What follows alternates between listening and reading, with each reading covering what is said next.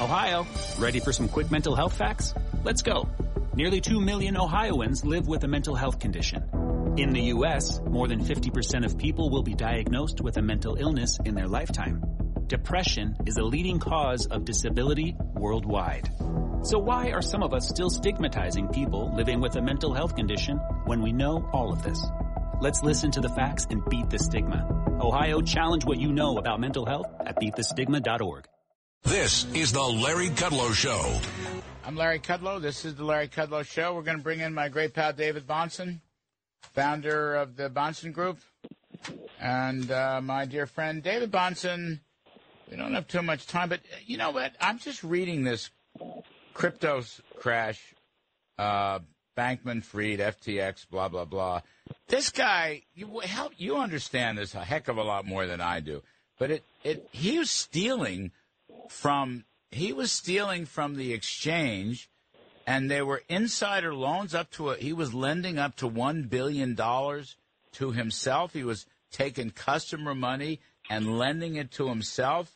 And then Lord knows where that money went. I mean, can you help us with this? Because this story continues to get worse the more we learn about it.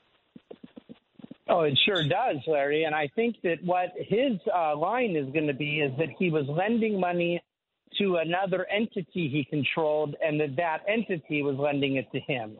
And I have a very sneaking suspicion that that's not going to work. that, uh, that, Yes. uh, that that that, that uh, supposed line of demarcation will be crossed. It, it's a brutal story. You of course saw this week the the person they've appointed, the sort of interim CEO and kind of cleanup specialist, who was the one who handled the Enron um, uh, kind of sorting through the Enron debacle. He said it's the worst example of, of misgovernance or non-governance and malfeasance he's ever seen. And I'm assuming he's including in that list Enron. right. Um, so, what do you make of this? I mean, where does this story lead? Will it lead to regulations? Uh, is this kid, uh, uh, you know, the FTX, is he going to jail? I mean, it was like total insider dealing. And then some of this money that he took for himself, he then farmed out to various politicians. Uh, and I might add, it sounds like there were Republicans in there too, not just Democrats. So, where's this going to lead?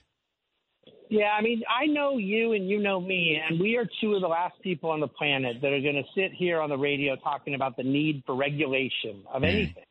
And and yet, I will tell you that I think there are two things that can kill the crypto space, and that is if the government comes in and regulates it, and if the government doesn't come in and regulate it. well put. Well put. Be- because, because right now nobody is rebutting the argument that it exists only for the purpose of facilitating rank criminality. And and I don't I don't know if he's going to jail or not. We'll we'll let the the legal side play out. You have this offshore component, and some of it's in the Bahamas, and some crosses into the U.S. entity. You know, and I get a little tired of all that shenanigans too. And uh, I don't think people on the right need to be defending folks that are clearly skirting law. And and and so in this case, he's not going to be a sympathetic character. But you're right; he has tried to pay off a lot of politicians, and um, I, I don't think it's good for the space. But it's not because one bad actor spoils the whole bunch. Larry, what we've now found out is that the whole move up in crypto was a leveraged Ponzi. That people were buying crypto with money that didn't exist over and over again. So, as an investment manager, I mean, would you say to people just stay away from crypto investing?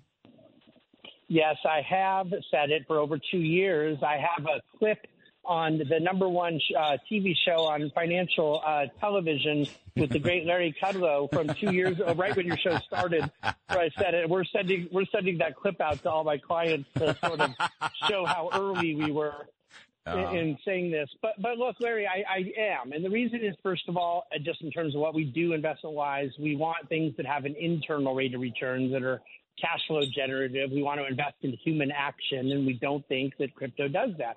But secondly, I think the space is going to have a lot of shakeout, a lot of hmm. volatility, a lot of uncertainty. And so, unless someone is really into a speculative situation, I don't think this is for us.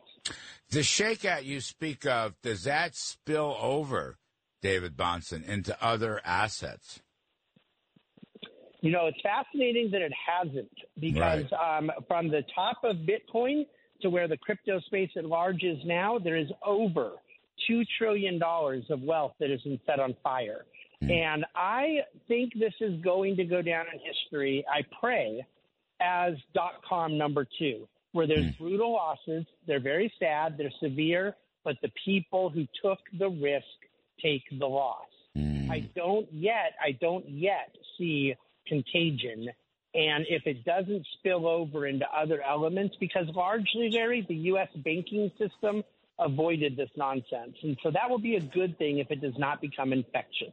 No, I think I've been saying that. I've been pointing out that the, you know it doesn't really have systemic financial risk. The banks are well well capitalized. It's you really don't see there's no massive stock market crack up going on side by side with this crypto crash business. So, and bonds, I mean, the interest rates have come off. So it doesn't look like it's going to spread. I mean, whatever's going to happen in stocks is going to happen in stocks because of stocks and companies. And, you know, you're a big dividend player, and I always like that.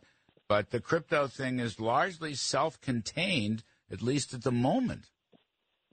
I agree, and, and I hope it stays that way. And really, if you go back to the early 2000s, that is what happened with dot com. The, hmm. the, there was massive 99% loss of value in a lot of these early tech companies, but it didn't end up hurting in the end Disney and and Raytheon and big industrial companies. Uh, even even the financial sector came out of it kind of fine. So that's where we are with it right now. And if someone had told me two weeks ago that the market would be up 2,000 points in a two week period where crypto was down another 25 percent and the headlines were dominated by a, tens of billion dollar fraud situation. I mean, back in the day, tens of billions of fraud. That was Lehman and Enron and Arthur Andrews, or uh, not uh, not Arthur, uh, uh, uh, WorldCom, right? I mean, those were big stories. Mm. Well, we'll see how it plays out. Dave Bahnsen, thank you for the catch up on this story. We appreciate it very much. Talk soon. All right, I got to figure this story out.